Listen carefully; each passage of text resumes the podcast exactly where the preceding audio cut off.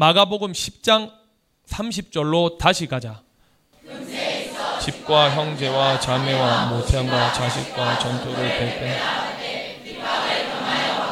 네. 오는 세상, 의인의 세대, 전혀 왕, 죄가 없는 세상, 곧 악한 자들이 악을 행치 못할 영생을 받지 못할 자. 따라서 우리는 반드시 영생에 이른다.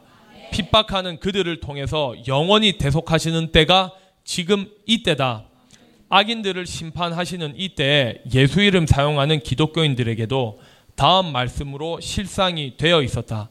욥기서 삼십육 장 십칠 절에서 십팔 절에 이제는 악인의 밭을 너희에게 가득하였고 심판과 공의가 너를 삼았나니 너는 공격함을 인하여 진책을 계속하지 말라. 대속하며 너희들이 그들 스스로 그들에게 말지니라. 대속은 남의 죄나 고통을 대신하여 자기가 당함, 남의 죄를 대신 갚음이라는 뜻이다.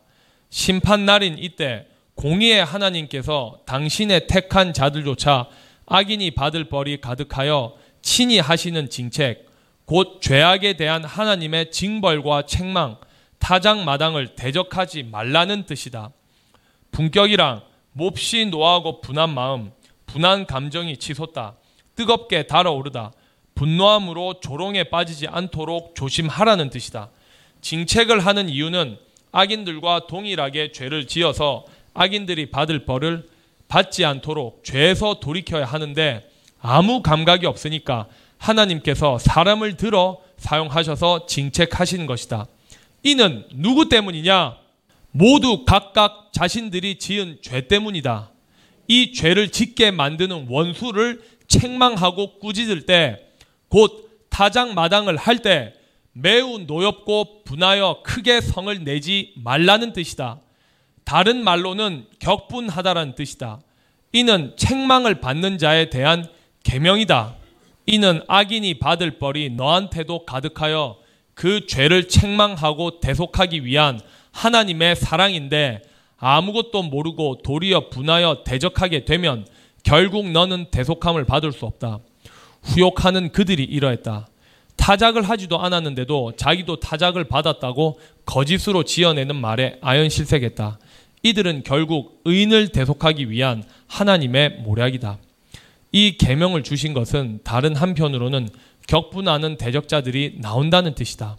이 때문에 의인과 악인이 함께 공존하고 있었고 심판날인 지금 이때는 의인 중에 악인을 골라내는 것이다. 하나님의 택한 자녀는 징책할 때 은혜를 주셔서 분한 마음이 아니라 맞습니다, 제가 죄인입니다 하는 마음으로 징책을 받는다. 이런 성도가 겸손한 자다. 지금까지는 의인 곧 택한 자녀들이 지켜야 할 계명이다. 징책을 받는 성도가 지켜야 할 계명이다. 한편 이 본문은 심판날인 이때 가족이 하나님의 말씀을 받고 영원히 모든 죄에서 자유해야 할 이때 계속 귀신이 주인이 되어 죄의 죄를 다하고 있는 것을 보고 좋은 의미의 분격함으로 곧 세차게 마음을 떨쳐 일으켜 적을 치다라는 뜻도 감추어져 있다. 이런 자는 이미 영적인 잠에서 깨어 일어나서 흉악한 귀신을 대적하여 상대를 징책한다는 의미도 이 본문에 있다. 이때 징책을 당하는 사람은 징책하는 사람을 대적하지 않아야 한다. 너를 영원히 살리기 위한 하나님의 사랑이 감추어져 있다. 살려주는 영이 영적인 잠에서 깨어 일어나서 악인과 함께 하나님께 심판을 받지 않도록 하기 위한 하나님의 사랑의 징책이다. 네. 여러분들이 전에 다니던 교회에서 단 한 번도 겪어보지 못한 타작을 은혜로 교회에 와서 겪었을 것이다. 그래서 미리 말했다. 여러분들이 이해가 안 안 되는 언행을 내가 하더라도 믿고 기다려주라고 수없이 말한 거다. 이렇게 말한 이유를 이제는 이해할 것이다. 그리고 분격하다는 말의 세 번째 비밀은 징책, 곧 징계와 책망인 타작마당에서 타작을 받는 성도가 좋은 의미의 분격인 세차게 마음을 떨치고 일어나서 정신을 차리는 것이다. 자신 속에 있는 원수의 정체를 깨닫고 더러운 귀신에게 다시는 속지 않고 정신을 차려야 한다. 이런 뜻이 감추어져 있는 이 본문의 가장 중요한 핵심의 분격은 징책을 들을 때, 타작을 받을 때 몹시 화를 내고 매우 분하여 여겨 분격하는 것으로 후욕하는 그들이 이러한 분격을 쌓고 있었다는 명백한 증거가 그들의 진술서다. 시편 오십팔 편 십 절의 말씀이 사실이 되기 때문이다. 일 절에서 십일 절을 다 보자.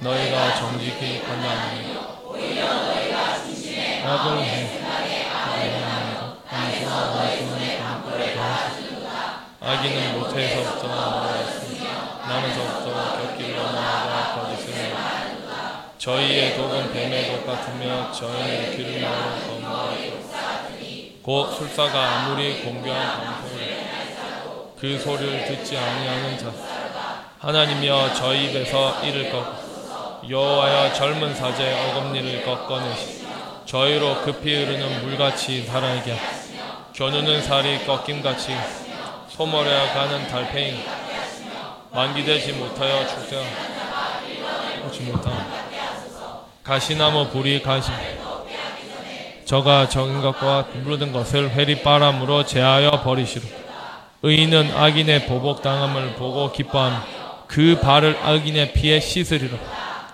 이렇게 실상으로 대속을 하신다. 이 말씀이 실상이 되는 것을 두고 욥기서 삼십육 장 십팔 절에서도 말씀하신 것이다. 현재 우리는 십삼 년째 실행이 되고 있다. 현재도. 그럼 이 말씀은 언제 이대로 다 이루어질까? 이미 시작되었다. 악인의 보복당함은 신명기 삼십이 장 삼십구 절에서 사십칠 절에 예언되어 있었고 현재 실행되고 있다. 이제는 나 곧 내가 그인 줄 알아. 나와 함께하는 신이 없도다. 내가 죽이기도 하며 살리기도 하며 사하기도 하니 능히 건질 자 내가 하늘을 향하여 내 손을 들고 나의 영원의 삶을 두고 맹세하라. 현재 십삼 년째 하나님께서 친히 가르치시고 있는 이 영적인 상태, 곧 나를 사용하셔서 대언하고 있는 이 영원한 복음을 두고 맹세하노니 나의 번쩍이는 나를 갈며 내 손에 심판을 잡고 나의 대적에게 복수하며 나를 미워하는 자에게 보호할 것이라. 하나님에 대해서 알면 누가 미워하겠느냐? 우리를, 나를 미워하는 것은 곧 예수 그리스도를, 하나님을 미워하는 것이다. 이천 년 전에 하나님께서 약속하신 성경 그대로 이 땅에 보내신 아들을 미워하여 잔인하게 사형시킨 그들은 하나님께서 이미 보응을 받았음을 역사가 증명해주고 있다. 지금 이 세대는 하나님께서 정하신 심판날이다. 이런 심판날에, 여호와의 날, 인자의 날에 보응은 이 세상에서도, 오는 세상에서도 사함을 받지 못하고 영원한 죄에 처한다고 미리 판결해 두신 언약대로 온전히 성취된다. 나의 번쩍이는 칼 중에 하나가 코로나십구 전염병이다. 또한 번갯빛을 두고 말씀하셨다. 욥기서 삼십칠 장 십오 절에 하나님이 어떻게 이런 것들에게 명령하셔서 그 어둠의 번갯빛으로 번쩍번쩍하게 하시는지 내가 아느냐. 욥기서 삼십육 장 이십구 절에서 삼십이 절에서도 구름의 뱀과 그의 장막에 울리는 소리를 누가 능히 깨달으랴. 그가 번갯빛으로 자기의 사면을 부르시며 바람이 또 발을 주시며 이런 것들로 하늘을 충벌하시며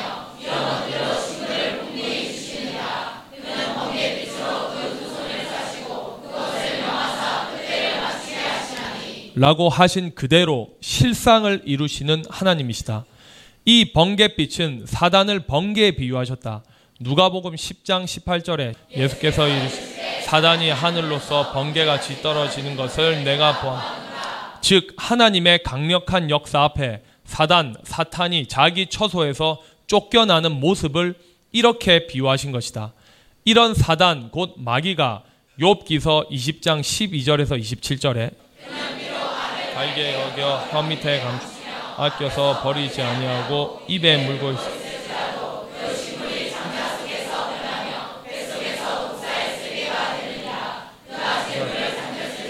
다시 또 할 것은 하나님의 그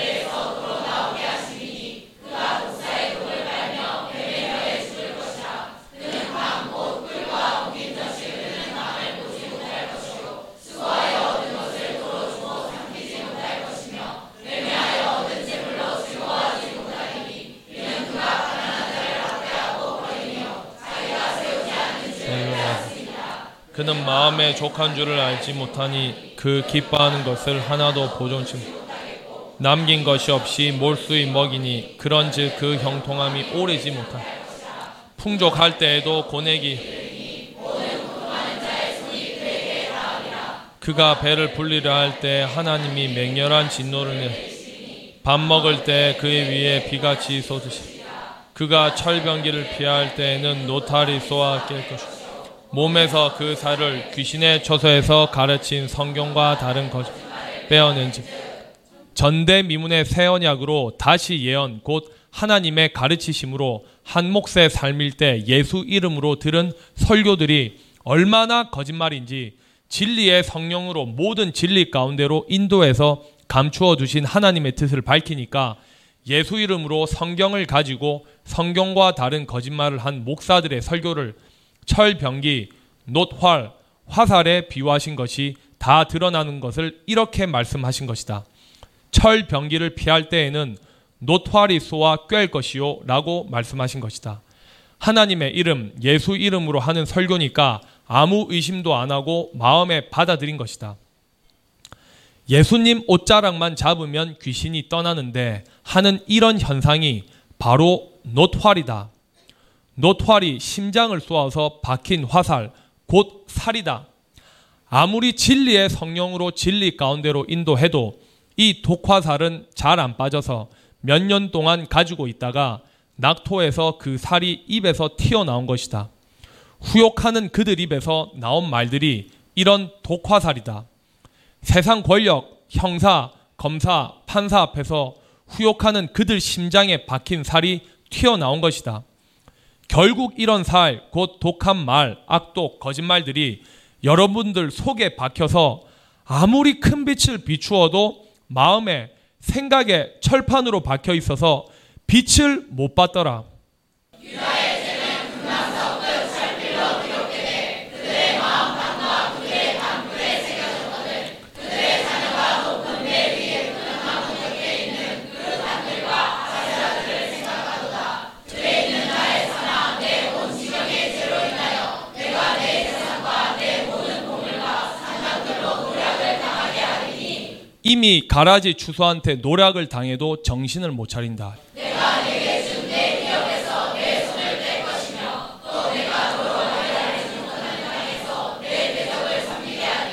이는 저의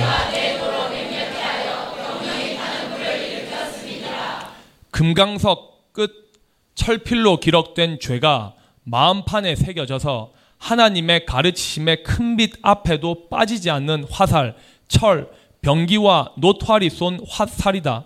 너네 속에 박힌 화살, 귀신의 가르침으로 심장에 박혀 있어서 시간이 아무리 지나도 깨달음이 없는 사람이 어찌 되는지 이렇게 판결을 해두셨다. 다시 욥기서 이십 장 이십오 절을 몸에서 그 살을 빼어낸 즉 후욕하는 그들 몸에서 그 살을 빼어낸 즉 번쩍번쩍하는 촉이 그 쓸개에서 나오고 이 말은 쓴 것을 의미하는 것으로 뱀의 독, 쓰고 독한 풀을 뜻한다. 이십 장 십사 절에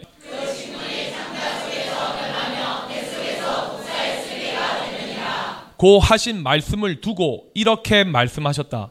독사 곧 창세기 사십구 장 십칠 절에 다는 입에 뱀이요 장병의 독사이로다. 말고를 불어서 그 단자로 뒤로 떨어지게 하리로다. 단 지파 단의 후손이며 마태복음 이십삼 장 삼십삼 절에 외식하는 서기관들과 바리새인들 소경된 인도자 지옥에 가기로 이미 만세 전에 정해진 지옥의 자식들이다.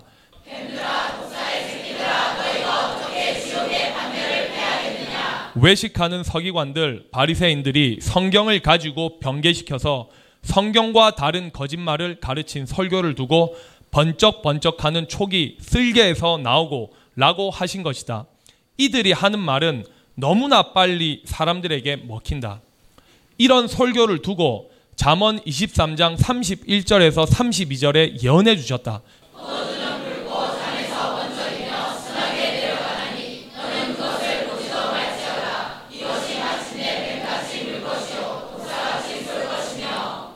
이런 뱀같이 물고 독사같이 쏘는 것을 두고 욥기서 이십 장 이십오 절에 번쩍번쩍하는 초기 쓸개에서 나오고 라고 하셨다.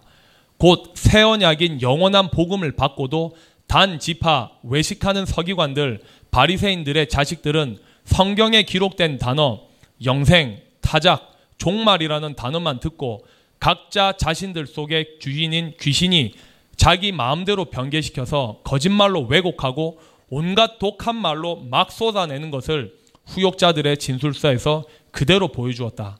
번쩍번쩍하는 악한 말, 선을 원수로 갚는 말들을 법정에 앉아서 듣고 있으면 진실로 화살의 촉이 가슴에 박혀서 날카로운 칼처럼 찌르더라. 진실로 이 진리 그대로더라. 사실은 판결문을 읽지 않았다. 너무나 아파서 읽을 수가 없었다. 인터넷으로 십 년 동안 나를 찌르는 그 더러운 욕을 보고 싶지 않아서 들어가 보지 않았다. 이들보다 더 아픈 화살은 우리 중에 흉악한 귀신들이 하는 언행들이었다. 이런 것들이 전부 독사의 독, 뱀의 독, 곧 사단, 마귀, 귀신의 가르침이 여러분들 마음에 박혀서 원수가 주인 노릇하는 것인데 이 때문에 상층의 말씀 앞에 여러분들 자신도 모르게 마음에 박힌 살, 곧 대적하는 말, 후욕, 말씀을 안 맞는 말, 비방, 부정적인 말들이 나오는 것이다. 새빨간 거짓말을 하는 그들의 말을 듣고 있으면 진실로 이 본문의 예언대로 뱀같이 물고 독사같이 쏟아라. 이들에 대해서는 다음 말씀에도 예언이 되어 있다. 예레미야 팔 장 십칠 절에 여호와께서 말씀하시되 내가 슬퍼으로도 제어할 수 없는 뱀과 독사를 너희 중에 보내리니 그것들이 너희를 물리라 하시도다. 이 예언 그대로 실상이 된 것이다. 오죽하면 여러분들의 폐역을 고치시려고 뱀, 곧 사단, 마귀와 독사를 사용하셔서 독사의 악독이 어떤 것인지 밝히겠느냐. 이사야 오십구 장 일 절에서 팔 절에서도 여호와의 손이 짧아 원치 못하신 거 아니오 귀가 둔하여 듣지 못하신 거 아니라 오직 너희 죄악이 너희와 너희 하나님 사이를 내었고 너희 죄가 그 얼굴을 가리어서 너희를 듣지 않으시오.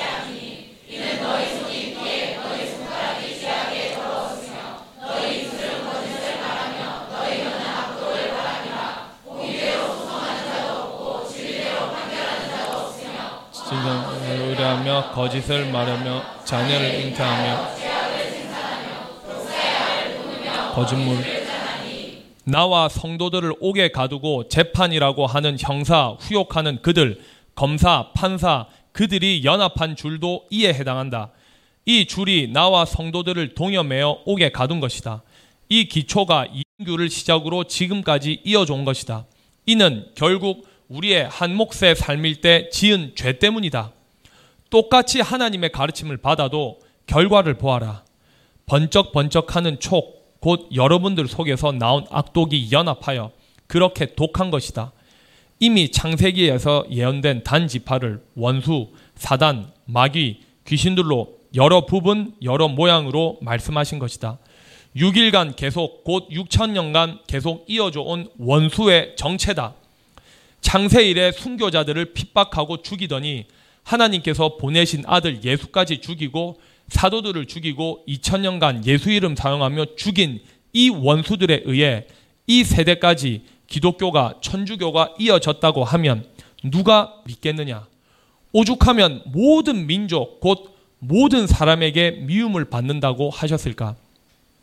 악어의 재채기, 독사의 악독, 지옥에 보내는 무적행의 사자들이 모두 예수 이름, 아, 하나님의 이름 사용하는 사람들이라는 사실을 어찌 온 세상에 알릴까? 그들이 곧 원수들이 내는 설교는 죄악을 생산하고 독사가 독사를 낳는다. 이들이 입에서 내는 설교를 거미줄에 비유하신 것이다. 거미는 가슴에 네 쌍의 긴 다리가 있고 항문 앞에 돌기에서 실을 뽑아서 그물 곧 거미줄을 만든다. 이런 거미는 거미줄에 걸린 곤충을 잡아먹고 산다.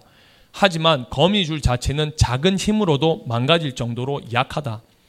왜 그들이 하는 설교를 거미줄에 비유했을까? 거미줄에 걸린 벌레인 곤충은 또 무엇을 뜻할까? 곤충은 사람을 뜻한다.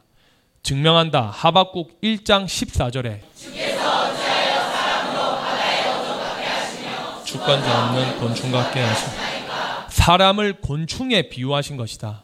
또 호세아 이 장 십팔 절에서도 그날에는 내가 저희를 위하여 들신 승와 공중의 새와 땅의 곤충 곧 사람으로 더불어 언약을 세우며 또 이 땅에서 발과 발을 꺾어 전쟁을 없이 하고 저희로 방황이 은폐하리라. 본문의 그날에는 이라고 하신 날이 지금 이 세대다. 이때 주권자 곧 하나님을 모르고 사는 사람들을 곤충에 비유하셨고 이런 곤충 같은 사람과도 언약을 세우신다. 거미의 밥이 된 사람들을 곤충에 비유하신 것이다. 지금 이 세대가 될 때까지 곤충 같은 사람들이므로 다음과 같이 말씀하셨다. 레위기 오 장 이 절에 누구든지 부정한 들짐승의 사체나 부정한 가축의 사체나 부정한 곤충의 사체들 무릇 부정한 것을 만졌으며 부지중 부지중이란 무의식 중에라는 말로서 고의성이 없음을 강조하는 표현이다. 다른 말로 하면 몰래라고 한다. 이런 부지중에 라 할지라도 그 몸이 더러워져서 허물이 있을 것이요. 성경을 가지고 사용하지만 하나님의 뜻은 아무것도 모르고 자기 마음대로 사람의 생각대로 지어내어 하는 설교자들을 거미에 비유하고 그런 설교들을 거미줄이라고 하며 이 거미줄에 걸려 거미의 밥이 된 사람들, 다른 모양으로 표현하면 뱀, 독사의 자식들을 말한다. 이런 곤충의 사체는 사람이 보기에 실제 곤충의 사체가 아니고 진리를 진리대로 모르는 사람, 하나님의 말씀으로 거듭나지 않은 사람, 계시록 삼 장 일 절에 예언된 살았다 하는 이름을 가졌으나 곧 예수 이름을 가졌으나 영적으로 죽은 자를 뜻한다. 이런 사람이 가르치는 말인 성경과 다른 설교를 마음에 받으면 땅에 곤충의 사체를 만진 것이다. 이래서 하나님 앞에 점도 흠도 아무 허물도 없어야 한다고 하셨던 것이며 이런 허물의 사함을 받는 때가 지금 이 세대다. 이미 십삼 년째 이렇게 실행하고 있다. 이것이 곧 죄사함이다. 시편 삼십이 편 일 절에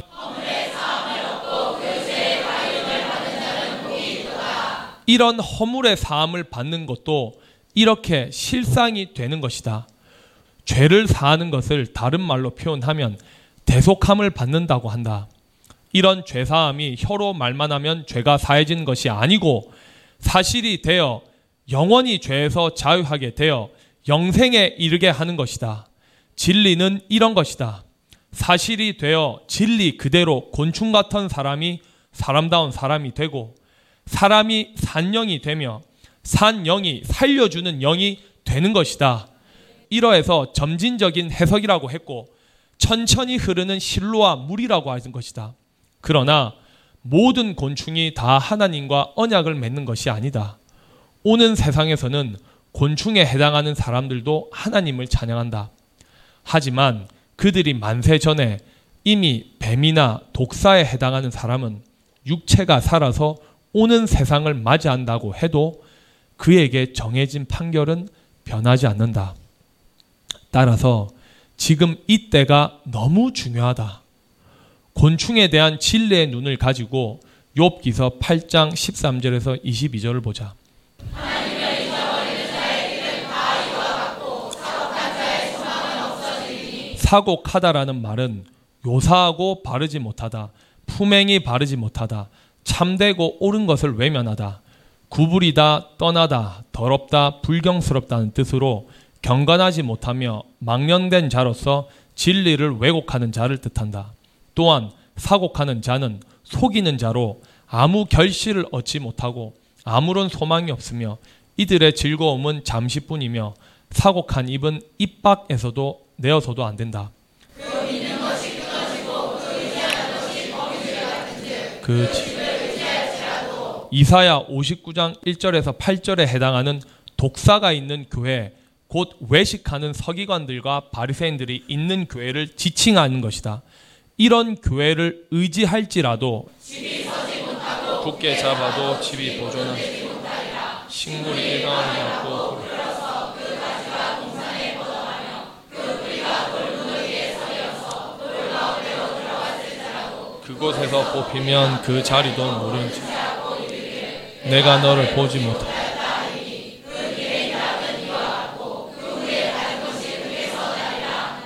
하나님은 순전한 사람을 버리지 아니하시고 악한 자를 붙들어 주시아 즉 웃음에서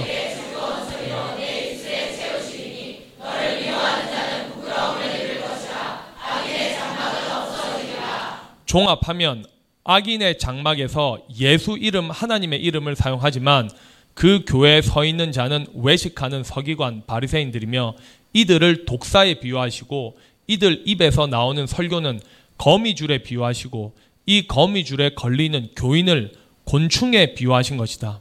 이들이 믿는 것은 전부 허망한 것임을 뜻하는 말이 거미줄이다. 이들은 다른 말로 표현하면 사곡한 자라고 한다. 이들의 조상은 단지파다. 이러한 진리의 눈으로 이사야 오십구 장 오 절로 가서 읽자. 독사의 알을 품으며 거미줄을 짜나니 그 알을 먹는 자는 독사의 알은 독사 같은 서기관 바리새인들의 입에서 나온 허망한 것 거짓말 잔해 죄악을 말한다. 다른 말로 표현하면 독사의 악독이다. 이런 설교를 들은 자는 독사의 알을 먹는 자라고 하신 것이다. 그 알을 먹는 자는 죽을 것이요 그 알이 밟힌즉 밟히다라는 말은 곧 타작마당을 말한다. 그래서 다음과 같이 말씀하셨다. 고린도전서 구 장 구 절에서 십 절에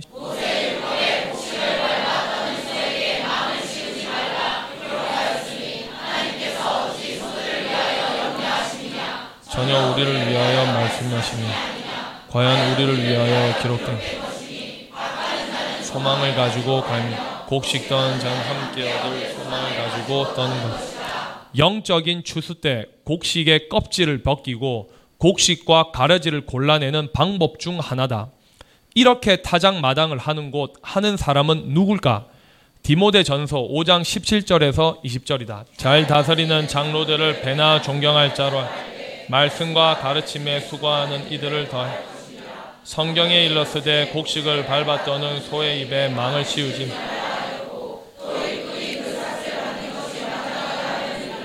장로에 대한 성사는 두세 증인이 없으면 받침 범죄한 자들은 모든 사람 앞에 꾸짖어 나머지 잘 다스리는 장로 사람이 본능적으로 아는 교회 장로가 아니고 오늘날 교회 목사를 지칭하는 것이다. 문맥상으로 보아도 전 성경을 통으로 보아도 참 과부를 뜻한다. 그리고 목사라야 하고 하나님께로서 보냄을 받은 사람으로 잘 다스리는 사람들이어야 하고 만세전에 택함을 받은 사역자들이어야 한다. 본문을 문자 그대로만 보면 당시 사도들을 뜻한다.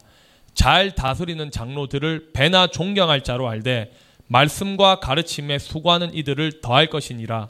성경에 일렀으되 곡식을 밟아 떠는 소의 입에 망을 씌우지 말라 하였고 또 일꾼이 그 삭슬 받는 것이 마땅하다 하였느니라. 장로에 대한 송사는 하나님께서 이미 영적인 추수 때 복음을 전하다가 송사에 걸릴 것을 알고 계신 것이다. 이 본문의 저자인 사도 바울도 송사에 걸려 옥에 갇히고 결국 순교를 당한 것이다. 그래서 이런 장로에 대한 송사는 두세 증인이 없으면 받지 말 것이요. 송사는 분쟁에 대한 판결을 내리는 일이다. 복음을 전하다가 억울하게 송사를 당한 일은 이미 본문의 저자인 사도 바울을 비롯해서 나봇, 다니엘, 예수 그리스도, 스테반, 바울 등 신앙과 진리를 사수하다가 억울하게 송사에 휘말려 고난을 당하고 심지어 죽임을 당했다. 특히 예수 그리스도의 초림 이후와 더더욱 지금 이 세대는 다음 말씀이 실상이 되어 반드시 분쟁이 일어난다. 자, 누가복음 십이 장 사십구 절에서 오십삼 절. 내가 불을 땅에 던지러 왔더니 이 불이 이미 붙었으면 내가 무엇을 원하리요? 나는 받을 생각이 없으니 그 이르기까지 나의 답답함이 어떠하겠느냐? 내가 세상에 화평을 주려고 온 줄 아느냐? 내가 너에게 이르노니 아니라 오히려 분쟁케 하려 하니라. 이후부터 한 집에 다섯 사람이 있어 분쟁하되 셋이 상층의 소리인 온전한 완전한 지혜 요한일서 오 장 칠 절에서 십 절에 하나님의 증거 셋이 하나된 증거 하나님의 가르치심 이러한 셋이 둘과 중층의 소리 예수는 그리스도라고 하는 증거 문제는 현재 기독교가 중층의 소리도 안 하는 것이다. 사도들이 그중에 사도 바울이 육체를 입고 오신 예수는 하나님의 아들 그리스도라고 증거한 것이다. 처음에 사도 바울도 예수 그리스도께서 직접 교육받은 사도들과 부활하신 예수 그리스도를 만난 바울이 불화했지만 결국 하나가 되었다. 초림 때 예수 그리스도께서 이 땅에 오셔서 사역을 하실 때도 당시 유대인들과 분쟁이 일어났고 예수께서 당신이 하나님의 아들이라고 하신 말씀을 꼬투리 잡아서 세상법에 고소한 것이다. 사실인데도 성경을 가지고 하나님을 믿는다고 하는 자칭 유대인들은 성경 그대로 이 땅의 실상으로 오셨는데도 안 믿는 그들에 의해 사형을 당하신 것이다. 사도 바울도 유대인이었을 때는 당시 예수 그리스도를 믿는 사람들과 불화했고 스데반 집사를 순교시키는데 동조한 사울이었는데 부활하신 그리스도 예수를 다메섹 도상 곧 길에서 만나 회심한 후 그가 예수는 그리스도라고 복음을 전하니까 당시 유대인들과 불화하여 옥에 갇힌 상태를 기록한 것이 옥중서신이다. 더 직설적으로 말하면 예수님부터 사도들까지 전부 중층의 소리였다. 이에 대한 증거로 모두 한 번은 육체가 죽은 것이다. 물론 당신은 온전한 완전한 지혜로 친히 선포하는 때가 아니었다. 그래서 아들 예수께서도 비유로 말씀하셨다고 했고 땅의 일을 말씀하셨다고 증거하셨다. 지금 이 본문처럼 예수 그리스도께서 이 땅에 오신 이후로 이천 년간은 분쟁이 있었다. 지금 이 세대는 최고의 분쟁이 있다. 둘에 해당하는 중층의 소리도 예수님 당시에 유대인들과 분쟁이 있었고 우리의 처음 예수는 그리스도라고 시작할 때 칠 년간도 현재 기독교와의 분쟁이 있었지만 그때보다 상층의 소리인 셋의 증거는 둘과 분쟁한다. 이미 우리 모두 경험한 사실이다. 분쟁이란 성을 내고 다툼, 어떤 말썽 때문에 서로 시끄럽게 다투는 일을 말한다. 가장 먼저 예수는 그리스도라고 말씀을 받을 때도 여러분들이 다니고 있던 교회에서 들은 설교와 상치되는 부분 때문에 본인 마음에서 분쟁이 있었을 것이다. 그리고 시간이 지나면서 각자 집안 가족들과 분쟁이 일어났을 것이다. 이 때문에 당시 몇몇 성도는 가족이 은혜로 교회만 가지 않으면 다 다녀도 좋고 자신들도 같이 교회에 따라가겠다. 그러니 은혜로 교회만 가지 말라고 분쟁했다고 한다. 중충의 소리인 둘은 순교자나 거지 나사로 같이 살다가 육체가 반드시 한 번은 죽어야 한다. 이렇게 예수는 그리스도라고 전할 때 분쟁보다 상층의 소리인 하나님의 증거, 완전한 지혜를 말할 때는 더 분쟁이 생겼을 것이다. 이유는 아무도 몰랐던 감추어진 천국의 비밀을 드러내므로 여러분 속에 있는 원수의 정체가 드러나고 계명대로 지켜 실행해야 하는 현실 앞에서 얼마나 분쟁했겠느냐. 사람의 생각과 하나님의 생각은 땅과 하늘 차이며 지옥과 천국 차이라 일생 자신 속에 원수가 존재했는지도 모르는 채 수년 수십 년을 살았으니 하나님의 강한 빛이 비추니까 어두움이 얼마나 싫어했겠느냐. 분쟁이 일어나지 않았다고 하면 거짓말이다. 현재 전 세계 천주교, 기독교에서 하는 가르침과는 너무나 다른 진리 때문에 아마 수없이 수없이 분쟁을 하며 따라왔을 것이다. 전대민문의 새 언약이다. 과연 이 말씀이 맞는 걸까? 특히 한목의 삶을 버리고 완전히 새로 시작해야 하는데 얼마나 많은 분쟁이 있었겠느냐. 본인들은 잘 믿고 살고 있다고 생각했던 상상에서 실상으로 되어가는 과정 중이었으니 당연히 분쟁을 겪어야 한다. 이 말씀이 실상이 되어 십삼 년째 이루어지고 있다. 특히 다른 교회를 다니고 있는 가족과의 분쟁, 셋이 둘과 둘이 셋과 하리니 둘인 영적인 상태는 낙토까지 갈 필요도 없이 혀로만 믿습니다 하고 전 세계 기독교인들이 신앙생활을 하듯이 하면 되는데 이조차도 한 남편인 예수 그리스도에 대해서 진리를 진리대로 설교하는 데가 없다는 것을 알기까지 분쟁이 있었던 것이다. 현재 과천의 우리 성도들은 둘이 셋과 분쟁하는 경우가 대부분이다. 아비가 아들과 아들이 어미와 어미가 딸과 딸이 어미와 시어미가 며느리와 며느리가 시어미와 분쟁하리라 하시니라. 진리를 진리대로 모든 진리 가운데로 인도하면 반드시 이 말씀대로 분쟁이 일어나야 참 진리다. 이미 우리는 십삼 년째 겪고 있다. 개인적인 분쟁, 곧 자기 자신과의 분쟁이 끝나면 떡덩이들과 온 세상과의 분쟁이 있다. 이미 이 분쟁이 이 년째 실행되고 있다. 이 증거가 송사에 걸린 것이다. 이때 장로, 곧 이 세대는 목사, 천주교, 사제에 대한 송사는 두세 증인이 없으면 받지 말 것이요 라고 한 것이다. 두세 증인이 사람이 본능적으로 아는 두세 사람 증인을 두고 말씀하신 것이 아니다. 이 말이 사실이 되어 문자 그대로 두세 사람을 증인으로 세우라고 할 때는 개인적인 죄, 곧 교회 안에서 개인적으로 문제가 생겼을 때는 책망하는 지도자와 죄를 지은 상대와 둘이서 대화를 할 수도 있으나 상대가 부인할 때는 두세 사람을 증인으로 세우라고 한 것이다. 그러나 디모데전서 오 장 십구 절의 말씀은 장로에 대한 송사다. 이 세상 법에 고소를 하여 분쟁을 해결해 달라고 한 것을 뜻한다. 먼저 장로에 대해서 명백하게 이해를 해야 한다. 시대에 따라 장로의 지위와 역할에 다소 차이가 있다. 일일이 다 말하려면 너무 길므로 핵심만 말한다. 본문의 장로는 연장자, 늙은이, 지도자, 각 지파의 어른, 가문의 유력자, 족장으로 신앙의 어른으로서 교회를 다스리고 양육하는 지도자를 말한다. 이는 일반적으로, 즉 성경을 문자적으로만 볼 때 이렇게 말을 하는 것이다. 특히 본문의 장로는 하나님께로서 목사의 사명을 받고 이 땅에 보내심을 입어야 하고 영적인 추수 때에 곡식을 밟았던 하나님의 비밀을 맡은 일꾼이어야 한다. 이런 타작마당 때문에 송사에 걸리는 사람이라는 뜻이다.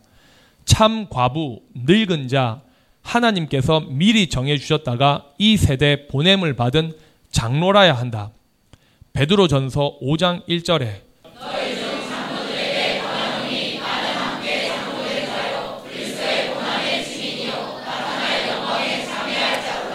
사도 베드로 자신을 두고 함께 장로된 자라고 한다. 이는 순교자를 뜻하는데 오는 세상에서 예수 그리스도와 함께 왕 노릇할 자들이다. 이 장로든 계시록 사 장 사 절에 예언된 장로를 뜻한다. 일 절에서 사 절을 보자. 이후에 내가 보니 하늘에 열린 문이 있는데 빌라델피아 교회에 내가 들은 바 처음에 내게 말하던 이리로 이후로 내가 이들을 내가 내게 보이라 하시더라. 내가 곧 성령에 감동하였더니 보라 하늘에 보좌를 베풀었고 그 보좌에 앉으신 이가 있는데 앉으신 이의 모양이 벽옥과 황보색과 또 무지개가 있어 보좌에 그 모양이 녹보석 같다. 또 보좌에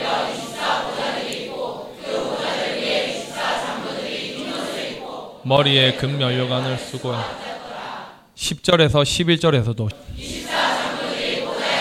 이 앞에 엎드려 세세에 사시는 우리 앞에 던지며 가로다. 우리 주 하나님이여 영광과 존귀와 능력을 받으신 것이 합당. 주께서 만물을 지으신 또 지으심을 받. 계시록 오 장 오 절에서 십사 절에서도 장로 중에 하나가 사도 요한과 같이 당시대에 함께 사역했던 사도 중 한 사람이다. 내게 말하되 울지 말라. 유다 지파의 사자 다윗의 뿌리가 이기었으니 이 책과 그 일곱 인을 떼시리라 하더라.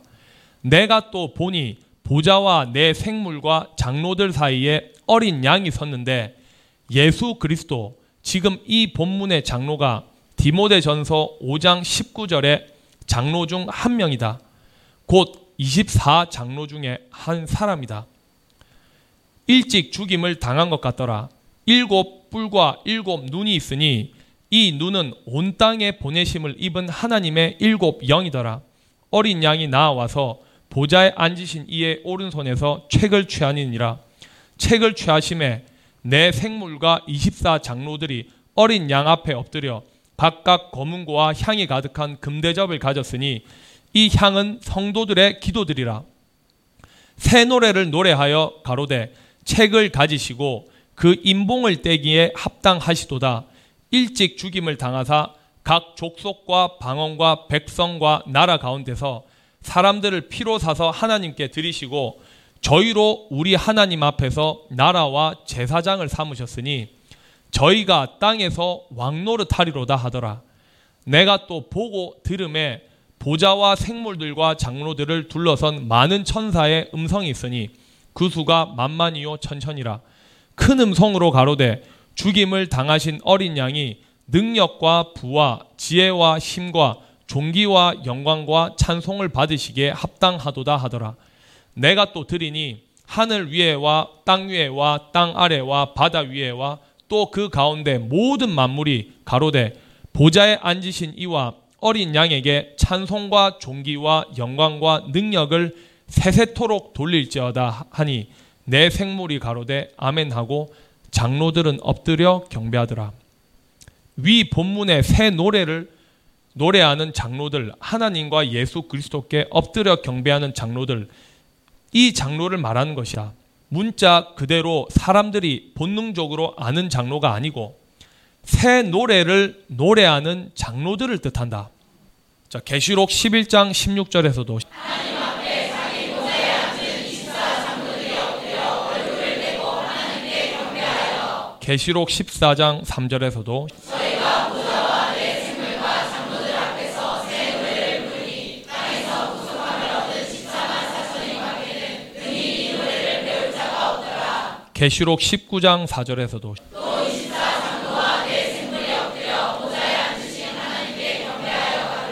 아멘.